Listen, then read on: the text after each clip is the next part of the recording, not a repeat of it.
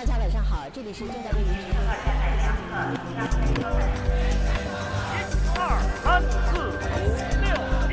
Willkommen zu Merck's Experts, dem Podcast, der aktuelle Entwicklungen in China analysiert.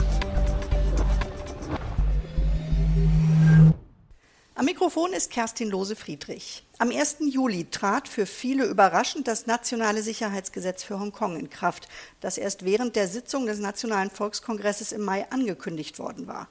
Seitdem erlebt Hongkong eine Welle der Repression. Führende Vertreter der Hongkonger Opposition und lokale Medien wurden zumindest vorübergehend festgenommen. Redaktionsräume Peking-kritischer Medien wurden durchsucht und zudem wurden die Zahlen zum Legislativrat um ein Jahr verschoben. Über die aktuelle Lage in der ehemaligen Kronkolonie, die Interessen der beteiligten Akteure und die weiteren Aussichten möchte ich mit meiner Kollegin Christine Schukupfer sprechen. Sie leitet am Merix den Forschungsbereich Politik und Gesellschaft und beschäftigt sich seit Jahren mit Hongkong. Christine, warum traf uns die sehr schnelle Verabschiedung des Nationalen Sicherheitsgesetzes so unvorbereitet? Gab es keine Anzeichen dafür? Es gab durchaus Anzeichen dafür, aber ich glaube, wir haben die nicht zu ernst genommen, wie wir sie hätten nehmen sollen. Die Kommunistische Partei hat ja bereits im letzten Jahr, auch im Herbst nochmal angekündigt, dass man erwartet von der Hongkonger Regierung eben ein entsprechendes Sicherheitsgesetz auch umzusetzen. Das war ja immer auch in der Hongkonger Verfassung vorgesehen. Das ist aber lange Zeit dann nicht passiert und ich glaube, man hat auch darauf gesetzt, dass aufgrund des Widerstands von der Straße, dass das eine Initiative ist, die Peking auch erstmal ruhen lässt, um dann nicht mehr Gegenwind zu produzieren. Man hat ja auch erlebt, dass dann ein anderes Gesetz, was die Hongkonger Regierung eigentlich umsetzen musste, das sogenannte Auslieferungsgesetz, dann ja letztendlich doch nach dem Widerstand von der Straße auch zurückgenommen worden ist. Also kurzum, diese Ankündigung, die hätte man sehen können. Aber aufgrund der Ereignisse, der Erfahrung eben auch mit dem Auslieferungsgesetz, glaube ich, hat niemand damit gerechnet, dass dann Peking doch so schnell damit ernst macht. Welches Kalkül steht aus deiner Sicht dahinter? Ich glaube, dass Peking zum einen schon natürlich jetzt dieses Fenster der Ablenkung der internationalen Gemeinschaft genutzt hat mit Covid-19. Ich glaube auch, dass Peking erkannt hat, dass Hongkong zunehmend unkontrollierbar wird und auch, dass es die Hongkonger Regierung nicht mehr schaffen wird, selbst dieses Gesetz umzusetzen. Und ein weiterer Faktor sind sicherlich auch die Beziehungen mit den USA. Ich glaube, für Peking war gerade im letzten Jahr Hongkong immer noch ein, ein Spielball, auch eine Verhandlungsmasse in den Beziehungen zu den USA, ganz konkret auch um die Zukunft des Handelsabkommens. Man ist aber dann offensichtlich zu der Überzeugung bekommen, da ist nicht mehr zu machen. Hongkong ist nichts mehr ein Front als Spielball in den Beziehungen mit den USA. Deswegen ist es jetzt aus Pekinger Sicht besser, dort schnell wirklich für Kontrolle und für Stabilität zu sorgen. Ich habe es eingangs schon erwähnt, die Verabschiedung des Gesetzes hat ja eine ganze Welle von Repressalien ausgelöst. Was erwartest du als nächste Schritte? Wo sind noch Hebel, wo die Pekinger oder anders eben auch ausgedrückt die Hongkonger Regierung ansetzen kann, um die Demokratie in Hongkong zu schwächen, wenn es denn das Ziel ist? Also die bislang die schnelle Umsetzung oder die schnelle Anwendung des Sicherheitsgesetzes lässt da in der Tat nichts Gutes vermuten. Und es gibt natürlich die Möglichkeit, das jetzt auf sämtliche anderen gesellschaftlichen und politischen Bereiche noch auszuweiten. Der Bildungssektor wird sicherlich eine weitere wichtige Rolle spielen. Grundsätzlich der komplette zivilgesellschaftliche Bereich, soziale Aktivitäten von Religionsgemeinden beispielsweise. Auch im Medienbereich befürchte ich, dass es da weitere weitere Schritte geben wird. Sicherlich werden auch die die Institution, also die, ähm, die Opposition, die demokratischen Kräfte auch in kommunalen, lokalen Kontexten dann weiterhin Zielscheibe sein. Also es ist, kurzum, es ist zu befürchten, dass Peking dieses nationale Sicherheitsgesetz und auch die Hongkong-Regierung nutzt, um sämtliche unliebsamen Kräfte im gesamten Spektrum der Hongkong-Gesellschaft damit außer Kraft zu setzen. Ende Juli hat Carrie Lam, die Hongkonger Regierungschefin, die Parlamentswahlen verschoben. Offizielle Begründung ist Corona. Ähm, sie sollen nun eben erst voraussichtlich dann ein Jahr später stattfinden. Was steckt aus deiner Sicht dahinter? Ich denke, die Hongkonger Regierung und damit auch Peking haben erkannt, dass sie diese Wahlen haushoch verloren hätten. Das hat sich ja schon abgezeichnet, auch durch die große Beteiligung, die ja die demokratischen Kräften hatte bei den sogenannten Vorwahlen, wo es darum ging, eben einen Kandidaten auszuwählen, der dann äh, angetreten wäre, äh, gerade auch für diese nationalen ähm, Parlamentswahlen. Ich glaube, man hat gespürt, dass es äh, wenig Möglichkeit gibt, wirklich einen Wahlsieg und eine Mehrheit dann auch der demokratischen Kräfte im Parlament zu verhindern. Das hätte natürlich die formelle Gesetzgebung, auf die natürlich die Hongkonger Regierung und auch Peking nach wie vor angewiesen ist, um diese um diese Metropole zu regieren, hätte das enorm erschwert. Ich glaube, das wollte man verhindern, ähm, weil das natürlich auch Gesetzesumsetzung, Politikumsetzung dann äh, sehr stark erschwert hätte. Welche Möglichkeiten hat die Hongkonger Regierung jetzt so auf die Peking-feindlichen Kräfte in Hongkong einzuwirken, dass ihre Position dann bei einem Stattfinden der Wahlen im nächsten Jahr weiter geschwächt werden? Also ich glaube erstmal ganz grundsätzlich ist meine Beobachtung, dass Carrie Lam wirklich zunehmend wahrgenommen wird als eine Marionette Pekings. Also dass sie kaum noch Spielraum hat, jetzt gerade in konkreten politischen Fragen oder auch rechtlichen Fragen noch zu agieren, was ihr bleibt und was natürlich dann auch sicherlich aus Peking unterstützt wird, dass sie auf die Karte Sozialpolitik setzt. Also dass sie im Bereich sozialen Wohnungsbau etwas tut, dass sie auch etwas tut, gerade für die natürlich jetzt auch geschwächte Hongkong, Hongkonger Wirtschaft, für die Kleinunternehmer, für die Angestellten. Also sie wird sicherlich versuchen, die Hongkong-Regierung als eine Regierung zu präsentieren, die Krisen löst, die sich um die äh, Belange der kleinen Leute kümmert, eben Krisenunterstützung gewährt. Also das Porträt, man, man ist trotz allem in der Lage, eine effiziente und eben eine sozial gerechte, auffangende äh, Arbeit zu leisten. Schauen wir nochmal auf die einzelnen Akteure, die da im Moment in Hongkong eine Rolle spielen. Carrie Lam hast du gerade erwähnt. Sie hat ja in den Protesten letztes Jahr anfänglich, hatte man den Eindruck, wirklich gelitten, weil sie nicht so wusste, wie sie sich jetzt verhalten soll. Sie hat sich dann aber ganz klar auf die Seite Pekings geschlagen. Was denkst du, ist sie wirklich nur noch Marionette? Ist da noch irgendetwas in Bewegung oder ist sie auch eine Kandidatin auf Zeit, die jetzt demnächst ausgetauscht wird? Also ich finde in dieser Hinsicht, wie Carrie Lam das selbst erlebt, fand ich sehr interessant eine Bemerkung, das, ich glaube, es war von der anglikanischen Kirche, also ein katholischer Geistlicher in Hongkong selbst, der gesagt hat, er sieht jetzt Carrie Lam nicht mehr als Katholikin, obwohl er vorher schon auch gesehen hatte oder sich gefragt hat, da doch auch eine gewisse Gewissensbisse wahrgenommen hat in der Art, wie sie auch kommuniziert hat. Aber er sagte selbst, das wirkt auf ihn jetzt zunehmend wirklich einfach entschlossen, sich da jetzt äh, einzulassen auf dieses Spiel und vielleicht auch den inneren Widerstand, den sie ich vermute, als Mensch durchaus auch hatte, natürlich gegen so ein Vorgehen, das aber einfach jetzt ähm, wegzudrücken und sich jetzt einfach ja, in, auf ihr Amt zurückzuziehen und wirklich die, die menschliche, die Persönlichkeit da relativ auszublenden. Also ich glaube, das ist ein, ein schwieriger Spagat, den jeder Hongkong-Regierungschef ja immer gefahren ist, aber der Spielraum, den sie am Anfang hatte und sicherlich auch Vorgänger, war etwas größer, weil einfach die Lage nicht so zugespitzt war und jetzt der Druck durch das das nationale Sicherheitsgesetz und natürlich auch der Druck auch von den Demonstranten enorm ist.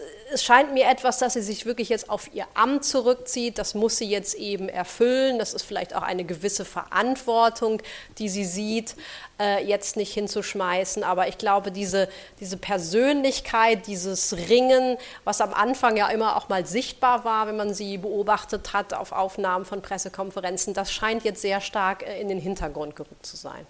Die USA haben ja als Reaktion auf die Verschiebung der Parlamentswahlen unter anderem angekündigt, auch das Vermögen von Carrie Lam einzufrieren. Also erstens trifft sie das, trifft das Hongkong oder Peking und zweitens ist sie so vermögend?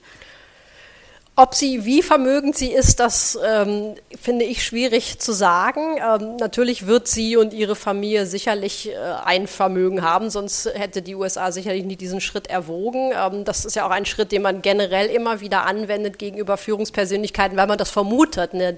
dass sie ja auch, ähm, wie die Hongkonger politischen Eliten schon, auch mit den großen Unternehmern in China verbunden sind oder verwoben sind. Na, das ist natürlich darüber hinaus auch ein, ein politisches Signal Signal, ne, wenn man jemanden als eine dann äh, persona non grata insofern betrachtet, dass man diesen Schritt unternimmt, äh, nehme ich schon an, dass sie das sowohl auf der symbolischen Ebene als auch sicherlich auf der wirtschaftlichen Ebene treffen wird, also sie und äh, möglicherweise eben auch Familie, die sie hat im, im weiteren Sinne. Sie hören Merrick's Experts.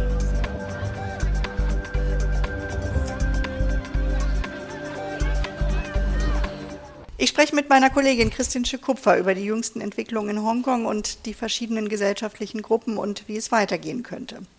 Christine, wenn wir auf die Zivilgesellschaft blicken, wir haben jetzt schon über die Oppositionskräfte gesprochen, aber wie sehr trifft eigentlich die Einführung, das Inkrafttreten des nationalen Sicherheitsgesetzes die breite Bevölkerung? Durch die breite Unterstützung, die wir jetzt sehen, ganz konkret auch nochmal in Reaktion auf die Verhaftung von Jimmy Lai, also dass Leute Aktien kaufen, das heißt ja auch Leute, die Geld haben von seinen Medienunternehmen, dass sich Leute anstellen, um dann die Apple Daily, seine Tageszeitung zu kaufen, auch die Schlangen, die wir ja sehen konnten durch die Medienberichterstattung vor dem Restaurant seines zweiten Sohnes. Das zeigt schon, dass das etwas ist, was die Leute beunruhigt, was sie besorgt, weil es ja schon eine Willkür. Also es ist nicht mehr klar, welche Aktivitäten jetzt wirklich einen in den Fokus der nationalen Sicherheit bringen und welche das nicht sind. Also ich glaube, diese Willkür, die man spürt, dass eben dann auch mal eine kleine Äußerung oder ein Plakat oder vielleicht ein T-Shirt, was man anhat mit einem, mit einem Symbol drauf, vielleicht ein durchgestrichener roter Stern oder so etwas oder eine gelbe Maske, die jetzt viele tragen. Ich glaube schon, dass da die Hongkonger Bevölkerung spürt, das ist etwas, was uns persönlich dann auch äh, in Probleme bringen kann oder was dann vielleicht unsere Regierung beziehungsweise mit Unterstützung aus Peking dann genutzt wird, um uns zu diskreditieren. Ich glaube, das spürt man schon, dass die Leute äh, merken, da hat sich wirklich substanziell etwas für uns alle verändert. Also eine Verunsicherung der Bevölkerung.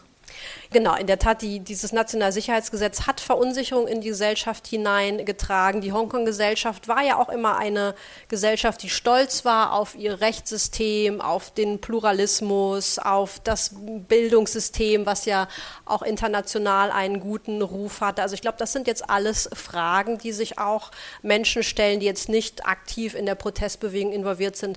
Was hat das für Auswirkungen auf die Reputation unseres Bildungssystems, für unsere Kinder? Was hat das Auswirkungen Auswirkungen auf Hongkong als, als Arbeitsplatz, wenn vielleicht internationale Unternehmen doch äh, erwägen, aus Hongkong wegzugehen? Was hat das für Auswirkungen, wenn eben unsere Talente nicht mehr in Hongkong entsprechend arbeiten können und lieber ins Ausland gehen? Also das hat darüber hinaus, glaube ich, schon auch natürlich ähm, für Verunsicherung gesorgt im allgemeinen wirtschaftlichen und sozialen Kontext.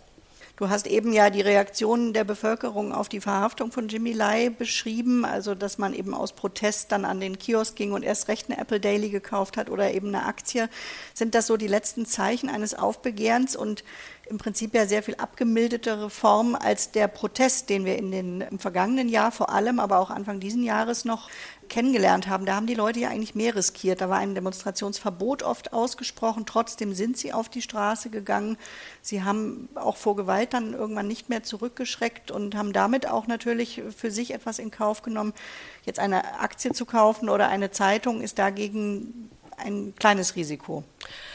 Ich glaube, es ist aber eine andere, eine neue Symbolik und das kann ja auch diese ganze Protestbewegung nochmal wieder neue äh, Kraft geben. Ne? Bei Protest ist es ja wichtig, natürlich gibt es den Straßenprotest, gibt es die Demonstration und vielleicht werden wir das auch, äh, wenn die Covid-19-Welle wieder abgeklungen ist in Hongkong, sicherlich auch wieder stärker sehen. Aber Protest kann ja eben auch andere Formen annehmen. Und ich finde gerade dieser Kauf von Aktien sehr bemerkenswert, ne, weil das kostet ja auch wirklich Geld. Auf die Straße zu gehen kostet ja jetzt erstmal nichts. Das ist vielleicht riskant und man, man, man riskiert eine Konfrontation mit der Polizei. Das ist das eine. Aber wirklich Geld einzusetzen, das zeigt ja auch, dass nochmal andere Bevölkerungsschichten jetzt eben andere Mittel suchen und auch eine andere Symbolik. Einfach eine Apple Daily zu kaufen, das ist ja auch ein symbolisches Statement, sodass ich das jetzt nicht als als letztes Zeichen sehen würde, sondern vielleicht auch einfach eine Erweiterung des Protestrepertoires. Und ähm, im Moment haben wir eben auch in Hongkong wieder eine erneute Welle von Covid-19 und äh, da sind die Leute vielleicht im Moment auch generell einfach zurückhaltender mit den Demonstrationen. Das muss ja aber nicht heißen,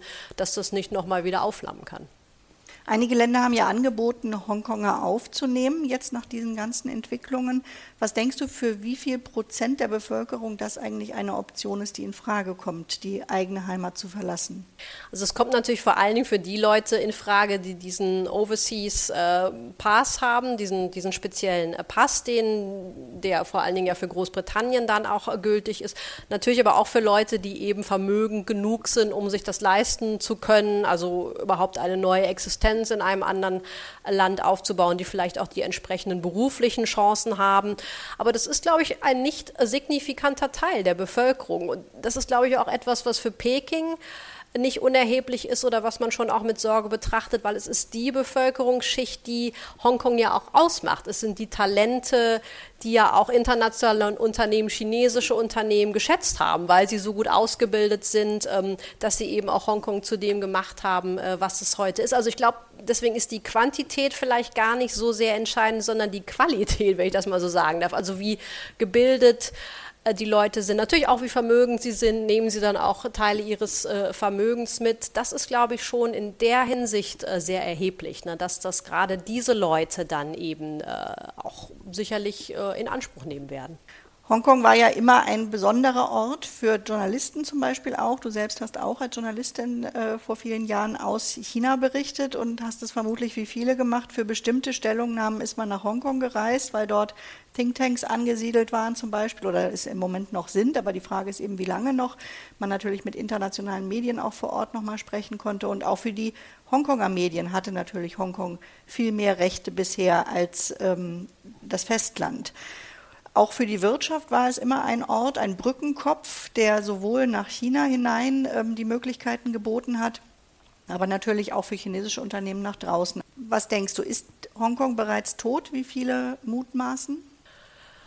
Also ich glaube, es ist zumindest ein ganz anderes Hongkong. Es hat wenig mit dem Hongkong zu tun, wie wir das noch in den letzten Jahren äh, erlebt haben. Ähm, die Unternehmen sind ja immer diejenigen Akteure, die am langsamsten reagieren auf so politische und gesellschaftliche Veränderungen. Aber wir wissen ja auch, und unsere Kollegen am Merix beobachten das ja auch sehr genau, dass die natürlich Vorkehrungen treffen, dass es schon Abwägungen gibt, ähm, bestimmte Service oder auch bestimmte, ja einfach ähm, Büros zu verlegen in andere Regionen, sei es nach Singapur oder in andere südostasiatische Länder und glaube ich schon jetzt auch gerade bei wirtschaftlichen Akteuren diese ganze Frage Rechtssicherheit grundsätzlich. Das eine ist das nationale Sicherheitsgesetz, aber das andere ist ja auch der, der gesamte rechtsstaatliche Kontext, in dem das steht. Wie sicher ist das? Und wir haben das ja auch im, im, im Kontext der Volksrepublik gesehen, dass auch Unternehmen eben zur Zielscheibe werden können äh, von entsprechenden politischen Akteuren, wenn sie sich irgendwie nicht loyal genug verhalten oder wenn sie nicht äh, dort investieren oder sich engagieren wollen wie sich das Peking vorstellt oder wenn sie etwas äußern, ein Zitat des Dalai Lamas bringen, was irgendwie äh, als unliebsam eingeschätzt wird. Also das wird wichtig zu beobachten sein, wie schnell das eben auch zu bei jetzt bei wirtschaftlichen Unternehmen wirklich nochmal auch zu konkreten ähm, Wegbewegung aus Hongkong kommt. Ne? Also ob es auch mehr Kapitalabfluss gibt, ganz grundsätzlich, oder ob wirklich auch konkret noch Unternehmen sagen, na, dieser gesamte Rechtskontext und auch der gesamte politische, gesellschaftliche Kontext ist uns zu instabil. Ähm, da wollen wir nicht weiter engagiert sein. Aber es ist schwer vorauszusagen, wann dieser Punkt dann wirklich erreicht ist. Also ich gehe sehr stark davon aus, dass sich jetzt gerade durch die letzten Ereignisse, das nationale Sicherheitsgesetz ist ja jetzt erst einen Monat in Kraft und die Ereignisse haben sich überschlagen in den letzten Wochen, dass sicherlich jetzt sehr ernsthaft äh, auch in, in Unternehmenszentralen wirklich äh, weitere Pläne entwickelt werden, wie man dann auch, ne, wie man Angestellte auch schützen äh, kann. Aber ja, das, wie konkret und wann dann wirklich für, für auch wirtschaftliche Akteure der Punkt äh, erreicht ist, wo man dann wirklich konkret Büros oder ähm, entsprechende Einrichtungen dicht macht, das äh, ist, glaube ich, dann sehr individuell auch zu sehen. Kleine Fußnote, sechs Wochen ist das Gesetz schon in Kraft. Nichtsdestotrotz ein kurzer Zeitraum für das, was es schon alles hervorgebracht hat. Wir haben schon kurz über die Sanktionen der US-Regierung in puncto Carrie Lam gesprochen. Die treffen ja bisher Einzelpersonen. Wie sehr denkst du, wird Hongkong als Ganzes, als Standort getroffen durch die Sanktionen, die bereits verhängt wurden und die auch vielleicht noch angekündigt oder angedacht sind, vor allem von US-amerikanischer Seite? Ich glaube jetzt, dass diese Sanktionen gegen Einzelpersonen schon auch eine Signalwirkung haben. Also dass äh, schon auch damit zu rechnen ist, dass das ausgeweitet wird. Und man sieht ja jetzt auch in anderen Kontexten, dass beispielsweise die USA ja jetzt äh, Importe aus Hongkong um schreiben will als Made in China. Also auch ganz, das hat ja auch ganz konkrete Auswirkungen auf, auf den gesamten Wirtschaftsraum Hongkong, sodass, glaube ich, diese äh, Sanktionen gegen Personen sind das eine, aber ich glaube, man sieht die schon im größeren Kontext oder auch in Hongkong werden die sicherlich im größeren Kontext gesehen, dass das nur ein Element ist von möglicherweise sehr viel gravierenden Einschränkungen für den gesamten Wirtschaftsraum Hongkong. Die US-Regierung unter US-Präsident Trump lässt im Moment ja nichts aus, um China anzuprangern. Und da bietet China natürlich im Moment auch viel Anlass durch sein Vorgehen in Hongkong. Wenn wir jetzt schauen auf Deutschland und die anderen EU-Staaten, die haben ja anders reagiert. Wie bewertest du die Reaktionen bislang aus Deutschland und Europa gegenüber der chinesischen Regierung mit Blick auf Hongkong? Sowohl die Reaktionen aus Deutschland als auch Europa waren ja sehr verhalten und haben sich ja langsam äh, aufgebaut. Das ist viel war und ist nach wie vor rhetorisch, aber immerhin haben wir jetzt einzelne Schritte, dass beispielsweise das Auslieferungsgesetz ja mit Hongkong ausgesetzt äh, worden ist, auch ankündigen, dass eben äh, Güter die für, ähm, die für die Polizeiarbeit, also auch zur Unterdrückung von Demonstranten eingesetzt worden, dass da der Export stärker kontrolliert wird oder vielleicht auch ganz äh, ausgesetzt wird. Also wir sehen jetzt so ein bisschen nach mit einer großen Zeitverzögerung einzelne, auch konkretere Schritte, eben auch das Angebot jetzt auf EU-Ebene, auch im Kontext von Großbritannien, die das ja begonnen haben, eben auch Hongkongern hier eine ähm, Zukunft anzubieten. Also es gibt jetzt schon erste kleinere einzelne Schritte, aber das große Problem ist nach wie vor, ähm, dass das eben nicht die Wirkkraft entwickeln kann, weil es nicht einheitlich geschieht und weil äh, die EU im Moment nicht diesen Maßnahmenkatalog zur Verfügung hat, den die USA ja haben, durch auch entsprechende Gesetzmäßigkeiten im Kontext des Kongress oder entsprechende ähm, Executive Orders, die ein ähm, US-Präsident unterzeichnen kann. Aber ich denke schon, es ist zu beobachten, dass äh, zumindest eine größere Handlungsbereitschaft herangereift ist und das sich jetzt auch in einzelnen Aktionen äh, deutlich gemacht hat. Aber man muss schon ganz klar sagen, das kam sehr spät, zu spät vermutlich, um jetzt wirklich in Peking auch dann noch eine entsprechende Wirkkraft zu, zu entfalten. Diese kritischere Haltung gegenüber China und wirklich ein echtes Vorgehen wird ja auch aus Hongkong eingefordert. Also ähm, führende Vertreter der Hongkonger Demokratiebewegung, darunter Nathan Law, haben ja auch in den letzten Tagen nochmal eingefordert, den Worten müssten nun auch echte Taten folgen. Was könntest du dir vorstellen, worauf man sich vielleicht einigen könnte im europäischen Kontext?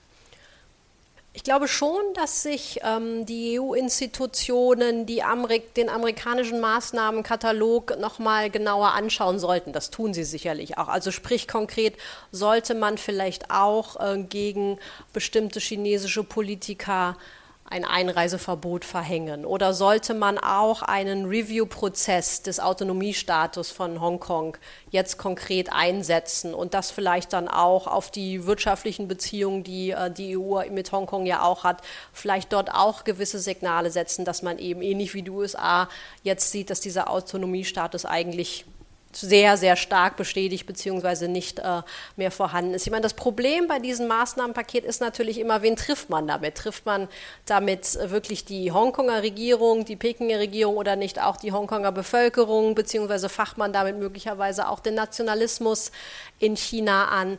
Aber ich glaube schon, äh, dass man auch die bestehenden Maßnahmen, die man ja durchaus hat, eben klare auch Exportverbote, äh, beispielsweise auch nochmal aktiveres Stipendiumprogramm oder auch äh, Möglichkeiten auszuloten, wie man eben Hongkongern hier nochmal Zukunftsperspektiven bieten kann.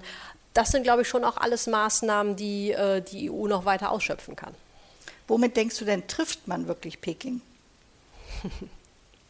Ich glaube ganz offen gesagt, dass ähm, es kaum Maßnahmen gibt, realistischerweise, die Peking wirklich aufhalten können, wirklich jetzt eine komplette politische Kontrolle über Hongkong zu installieren oder äh, vorzunehmen. Also wirklich treffen würde man Peking natürlich nur mit expliziten Sanktionsmaßnahmen, sei es im wirtschaftlichen und äh, politischen Bereich. Aber das ist nicht realistisch, dass sich die EU auf so etwas einigen kann. Und die Frage ist auch, würde das wäre das wirklich hilfreich? Also ich glaube, die Frage, die man sich eher stellen muss, ist, ist aus europäischer Sicht Hongkong jetzt noch etwas, was in den Beziehungen zu China beeinflussbar ist. Ich glaube, mein Gefühl ist im Moment, dass für die chinesische Regierung ein Zeitraum, der Zeitraum überschritten ist, wo man sich in Bezug auf Hongkong noch irgendetwas sagen lässt. Weil der Druck auch aus China heraus ist, glaube ich, sehr groß auf Xi Jinping und die, und die politische Führung jetzt wirklich Kontrolle und Stabilität, so formuliert es ja China, in Hongkong äh, zu errichten. Deswegen glaube ich, gibt es kaum Maßnahmen, es sei denn, sie sind wirklich sehr gravierend, sehr massiv, Boykott, Sanktionen, äh, die Peking überhaupt noch davon abhalten könnten, jetzt wirklich äh, wieder äh, zurückzurudern. Aber auch da, glaube ich, ist die Frage, würden solche Maßnahmen dann äh, vielleicht auch mehr Schaden jetzt mit Blick auf Nationalismus in China anrichten, als dass sie wirklich zu substanziellen Zugeständnissen im Falle Hongkongs führen konnten? Wenn wir über Chinas Umgang mit Hongkong sprechen, dann sprechen wir eigentlich immer auch über Taiwan, was das heißt für den Umgang Chinas künftig mit Taiwan. Denkst du, es gibt Szenarien in Peking, wo man sich überlegt, wir werden gerade international so heftig kritisiert für das, was wir in Hongkong machen? Legen wir nicht noch einen drauf und machen das in einem Abwasch und versuchen Taiwan uns jetzt noch einzuverleiben? Oder würdest du sagen, das macht man auf keinen Fall jetzt vor den US-Wahlen am 3. November, aber vielleicht kurz danach? Also ich glaube, es gibt schon zunächst mal das Kalkül zu sagen, wir werden jetzt eigentlich in Hongkong erstaunlich wenig mit konkreten Taten sanktioniert, sodass man es sich jetzt vielleicht doch auch erlauben konnte, zumindest mal äh, im Kontext Taiwans da noch mehr, mehr Druck aufzubauen. Und wir haben jetzt auch durch die, ähm, durch die jüngsten äh, Kampfjets, die ja laut Aussage von Taiwan China äh, entsendet hat, oder diese informelle Grenze, die es de facto gibt in der in der Taiwanstraße, dass da eben die von chinesischen äh, Kampfflugzeugen durchbrochen äh, worden ist. Also das zeigt schon, dass China zumindest dieses Drohszenario aufbaut und testet sicherlich auch, was kommt da aus Taiwan, was kommt vor allen Dingen aus den USA. Ähm, das sind natürlich da letztendlich die entscheidenden Akteure, also gerade die USA ich glaube schon auch, dass Peking jetzt nicht äh, noch einen, einen weiteren Konfliktherd im Moment wirklich provozieren will, weil sie natürlich jetzt auch vor der Herkulesaufgabe stehen, einfach die Wirtschaft wieder ans Laufen zu bringen, die Covid-19 Krise weiterhin äh, so gut wie möglich zu managen. Also so ein Szenario könnte ich mir nur vorstellen, wenn Sie wirklich zu der Überzeugung gelangen, die internationalen Beziehungen, gerade die Beziehungen mit den USA, sind so ruiniert oder wir brauchen, wir sind in einer massiven Krise und es können sich die Hardliner in Peking durchsetzen, die sagen, um von dieser internen Krise abzulenken, provozieren wir jetzt, äh, sei es durch Cyberattacken oder durch ein wirkliches, äh, ein wirkliches kleines Scharmützel, provozieren wir jetzt da eine Eskalation. Äh, also nur unter solchen Szenarien oder Voraussetzungen könnte ich mir das vorstellen. Aber ich glaube, im Moment scheint mir doch ähm, in Peking jetzt die, die, die Einsicht vorzuherrschen. Wir wollen, wir wollen dieses Drohszenario aufbauen, ja, aber wir wollen jetzt nicht wirklich diesen Konflikt aktiv provozieren. Christine, bei uns ist es jetzt sechs Wochen nach Einführung des Sicherheitsgesetzes in Hongkong. Wenn wir ein bisschen vorausschauen, wie sieht es sechs Monate nach Einführung in Hongkong aus? Was denkst du? Also wenn wir uns die Geschwindigkeit anschauen, mit denen jetzt in den ersten sechs Wochen äh, Peking schon Taten hat folgen lassen, was, diese, was dieses neue nationale Sicherheitsgesetz angeht, ist schon zu befürchten, dass in sechs Monaten weite Bereiche der Hongkonger Gesellschaft und Politik schon zunehmend unter der Kontrolle Pekings stehen werden. Es gibt natürlich verschiedene Faktoren, die wir da nach wie vor berücksichtigen müssen. Also gelingt es der Hongkonger Bevölkerung mit den Institutionen, mit dem Parlament, mit dem Beamtenapparat, mit dem Rechtsapparat nochmal einen massiven Widerstand dagegen aufzubauen. Das ist sicherlich ein Faktor. Und auch wie verhält sich die Hongkonger Unternehmerschaft. Ähm, die USA wird ein wichtiger Faktor sein. Gerade wenn wir möglicherweise einen Politikwechsel haben, aber selbst wenn wir den nicht haben, ist auch die Frage, ähm, ist für die USA Hongkong doch noch ein wichtiger Spielball, äh, auch in den, in den Beziehungen ähm, mit China. Die EU spielt natürlich schon auch eine Rolle, aber wenn sie wirklich nur, wenn sie geeint und dann eben auch tatkräftig ähm, dann entsprechende Signale setzen kann. Also ich glaube, wir haben schon noch verschiedene Stellschrauben oder ähm, Spielbälle, die wir da beobachten müssen, aber ich glaube ganz grundsätzlich, zumindest aus Sicht Pekings, ist die Richtung klar, es geht mehr in Richtung Kontrolle und Vereinnahmung und äh, ja letztendlich Ausmerzung sämtlicher Freiräume und Widerstände innerhalb äh, der Hongkonger Gesellschaft und Politik. Düstere Aussichten. Vielen Dank, Christine. Ich sprach mit Christine Schokupfer, der Leiterin des Forschungsbereichs Politik und Gesellschaft am Merix, über die aktuelle Lage in Hongkong, die beteiligten Akteure und die weiteren Aussichten. Sie hörten Merix Experts, den Podcast des Mercator-Instituts für China-Studien in Berlin. Wenn Sie mehr über unsere Arbeit erfahren möchten, besuchen Sie uns auf merix.org.